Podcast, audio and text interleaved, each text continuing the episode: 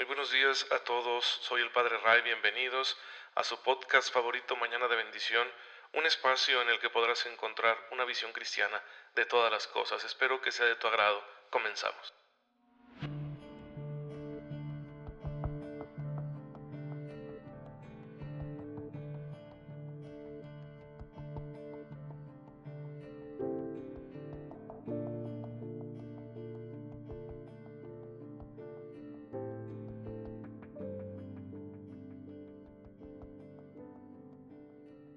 Muy feliz jueves eucarístico, queridos hermanos. Les envío un saludo su amigo el Padre Ray.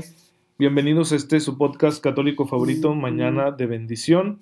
Eh, les pido una disculpa si el día de hoy se escucha diferente porque estamos teniendo aquí alguna, alguna dificultad técnica que pues ya la estamos resolviendo, pero puede que, merme ahí un poquito la eh, calidad del sonido que estemos aquí recibiendo. Pero bueno, no vamos a dejar de realizar nuestro servicio, así que pues manos a la obra. Eh, el día de hoy la iglesia nos recuerda a Santo Tomás de Aquino, eh, que es un figurón dentro de la historia de la iglesia por la razón de que fue uno de los teólogos más sobresalientes de su tiempo y cuyo pensamiento, cuya teología, cuya estructura y metodología a la hora de sintetizar la fe pues eh, sigue siendo muy relevante para la vida de la iglesia hoy en día. Por eso lo consideramos un doctor de la iglesia. Ustedes van a encontrar este título. La palabra doctor viene de un verbo en latín que es docere, que significa enseñar, educar. Entonces consideramos algunos de los teólogos más relevantes de la historia de la iglesia, los consideramos verdaderos doctores porque han sido maestros de la fe, su teología ha logrado eh, influir mucho en la vida de la iglesia durante estos 20 siglos que tiene la iglesia de insistencia. Y hoy quiero platicarles mucho de él. Mm, hoy vamos a, a dejar así entre paréntesis la cuestión del octavo mandamiento, ya estamos por terminarlo, pero es uno de mis santos favoritos y creo que recordar su figura y entender la importancia de su misión es vital para todos nosotros, especialmente porque vivimos en una cultura que precisamente desde la academia, desde el mundo de las ciencias, de los estudios, rechaza la fe y en ocasiones la, la ataca. Y nosotros la verdad es que no creemos a ciegas, tenemos razones por las cuales creemos y tenemos todo un sistema de pensamiento que se ha construido en torno a nuestra fe y que le debe mucho a maestros como Tomás de Aquino y bueno, es, es importante que en el siglo presente nosotros mostremos esta cara de la fe de la iglesia precisamente para no aparecer como irracionales, como gente que renuncia al uso de su entendimiento, sino al contrario, somos gente que nos gusta estudiar, nos gusta conocer, porque hay que buscar entender lo que se cree y creer lo que se entiende, que es una frase importantísima para la iglesia, ya que define el cómo asumimos nosotros el don de la fe. Bueno, Tomás de Aquino nace en el siglo XIII, por allá en, una región llamada Aquino, concretamente en el castillo de Rocaseca. Landolfo, su padre, era conde de Aquino, eh, Teodora, su madre, era condesa de un lugar llamado Teano. Su familia estaba emparentada con los emperadores Enrique VI y Federico II y con los reyes de Aragón, Castilla y Francia.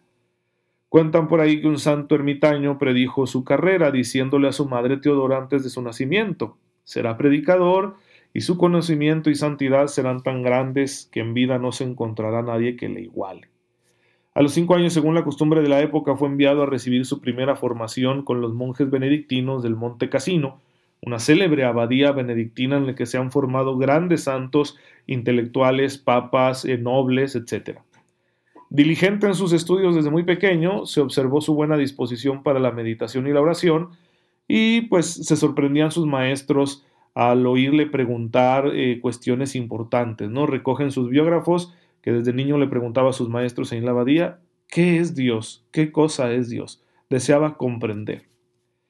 Por eso, en el año 1236 le enviaron a la Universidad de Nápoles. Recuerden, desde más de un siglo antes ya la iglesia tenía estas instituciones las universidades. La iglesia es la fundadora de las universidades. No existirían si no es por la labor de la iglesia católica.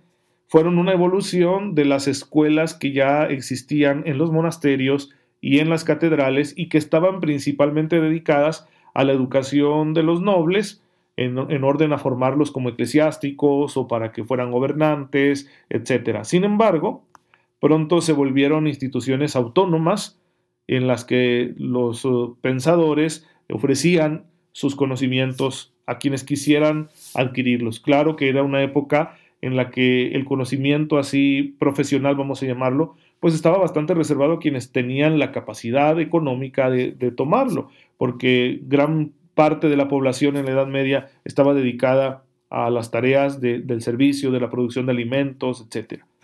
Bien, esa era la realidad. Sin embargo, lo que es cierto es que la Iglesia conservó la herencia de las ciencias cultivada en el mundo grecorromano y luego la desarrolló, la nutrió con la luz de la fe y ha llegado a grandes expresiones como las mismas universidades. Entonces, Tomás de Aquino es conducido a la Universidad de Nápoles. Allí eh, se va a dedicar a estudiar bajo algunos maestros que le enseñarán lógica, ciencias naturales, según la costumbre de aquel entonces.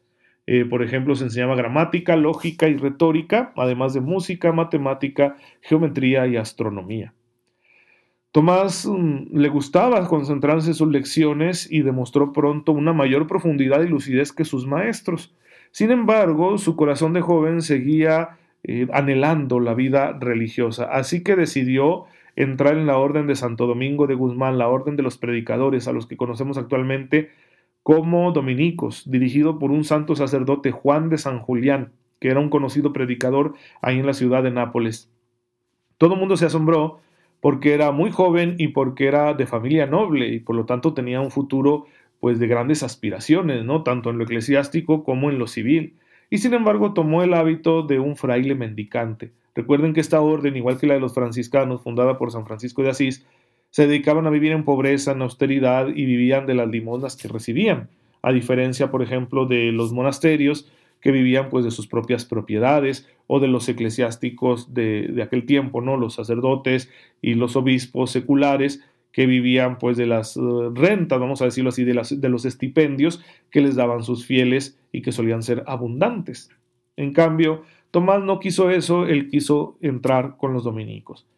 Y sin embargo, su familia se opuso, le pusieron bastantes trabas para que no se entregara a esta congregación. Ellos aspiraban a que fuera, por ejemplo, que llegara a ser abad de, Monte Cassino, el monasterio donde se había formado de niño, o si no, pues que siguiera los pasos de sus hermanos, de su padre, y se convirtiera en un noble guerrero que extendiera la fortuna familiar.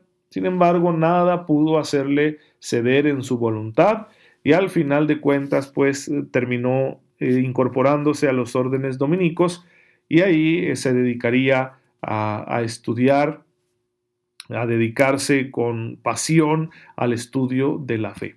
Así que Tomás hará sus votos y sus superiores le enviarán a Roma. incluso el Papa Inocencio IV le bendecirá para que ya nadie interfiera con su vocación y el superior de su orden le invitará a que estudie en París y posteriormente a Colonia hacia el año 1244.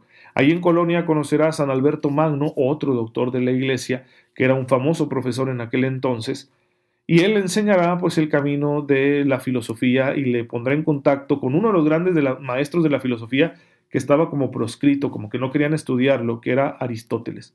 Y Tomás de Aquino se dedicará a incorporar todo el bagaje racional de Aristóteles a la estructura de la fe, a la exposición de la fe. Así que va, a ser muy interesante esta, este paso que dará Santo Tomás, eh, vamos a decirlo de esta manera, bautizando a Aristóteles. Ahí pasará varios años y llegará a convertirse también en, en, profesor de universidad, dará clases en la Universidad de París, donde disputará con algunos que eh, pues llevaban una línea contraria y bueno, eh, va a triunfar sobre ellos, ¿sí? Porque era, era muy inteligente, muy sabio y era muy buen apologista, es decir, muy buen defensor de la fe. Eh, empezará a escribir algunas de sus obras, la más importante de ellas, la Suma Teológica. Mm, sin embargo, pues no la terminó, esto por una, una cuestión mística era un hombre de mucha oración, era un hombre de contemplación. Sus biógrafos recogen que incluso, a pesar de ser una persona corpulenta, le encontraron varias veces levitando de cómo se sumía en el espíritu de oración. Esto nos puede parecer muy extraño en nuestro tiempo, pero son fenómenos de los que no estamos exentos, hermanos. Dios es muy grande y cuando uno se entrega realmente a la contemplación de los misterios divinos, pueden suceder muchas cosas. Y por eso no terminó su obra, porque Dios le mostró maravillas tan grandes que consideró ya inútil seguir escribiendo. Sin embargo, esto no ha impedido que su obra, especialmente la Suma Teológica, haya tenido mucha influencia en el pensamiento de la Iglesia, en la teología. Así que, pues, eh, tenemos toda esta visión de la fe que nos ha dejado Tomás de Aquino. Y no solo eso, sino que tenía también una vena poética.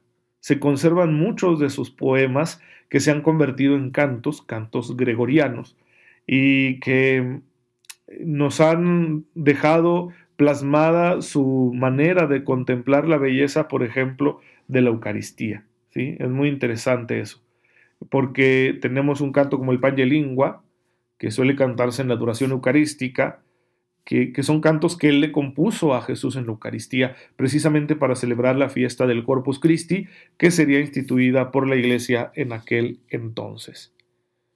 Morirá eh, acompañado de, su fiel amanuense, el fray Reinaldo, quien pues va a ser también uno de los contribuyentes a su biografía. Y bueno, él le dará los últimos sacramentos y entonces dejará constancia de la manera santa en que vivió y murió eh, Santo Tomás de Aquino. Un gran santo sin duda, que es mi santo favorito mm, porque por un lado a mí me gusta el conocimiento y por otra parte pues eh, yo soy una persona con sobrepeso y él también. Así que hermanos, el sobrepeso no es un impedimento para la santidad eso me ha inspirado mucho desde que lo conocí en mis primeros años del seminario. Sus escritos siguen dando mucho trabajo, ¿verdad?, hasta el día de hoy. Su manera de presentar la existencia divina, eh, todavía es muy común el recurso a las llamadas cinco vías de Santo Tomás para mostrar la existencia divina. Sus eh, enseñanzas sobre la Eucaristía, su defensa de la fe en contra de algunas herejías, su visión del alma, todos esos conocimientos le han aportado mucho a la fe de la Iglesia. Y pues yo le tengo mucho aprecio, lo considero uno de mis santos de cabecera, de mis santos patronos. Eh, la Iglesia ha recomendado la doctrina de Santo Tomás, que se siga cultivando en los seminarios y en las universidades católicas, porque representa uno de los puntos más altos del pensamiento cristiano. Así que estamos muy agradecidos con Santo Tomás por su dedicación a los estudios y por todo lo que aportó a la Iglesia. Pero lo que yo más admiro de él es que haya elegido bien. Les voy a contar una experiencia mística que sus biógrafos recogen. Durante el tiempo en el que él escribía un texto dedicado a la Eucaristía, estaba en su cuarto, en su lugar de estudio, tenía por ahí un escritorio, y a un lado tenía una imagen de un crucifijo. Y mientras él estaba absorto en sus pensamientos, en su estudio, en sus reflexiones, del crucifijo vino una voz que le decía, Has hablado bien de mí, Tomás. ¿Qué quieres a cambio? Fíjense la propuesta de nuestro Señor a su siervo. El dueño de todo, el Señor de la historia, el Rey de Reyes, el Santo de Santos, le está diciendo, ¿qué quieres a cambio? ¿Qué, ¿Qué, hubiéramos pedido ustedes y yo? Bueno, Tomás lo miró y le dijo, Señor, nada que no seas tú. Era muy listo. Entonces no se conformó con un bien, no le dijo, dame salud, o quítame mi sobrepeso, o quítame las tentaciones, o esto, lo otro, no. Le dijo, te quiero a ti.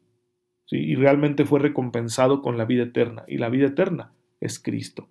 Así también nosotros, hermanos, en nuestra vida de fe, tenemos que aspirar a lo mejor, aspiremos a tener al Señor de los bienes, hacerlo nuestro, y no obsesionarnos con los bienes, porque aunque sean bienes, son pasajeros, son relativos, lo mejor es tenerlo a Él. Pues Tomás eligió bien, pidamos su intercesión para elegir también nosotros igual de bien. Señor, te damos gracias porque iluminas nuestra fe con enseñanza de insignes doctores y maestros como Santo Tomás de Aquino.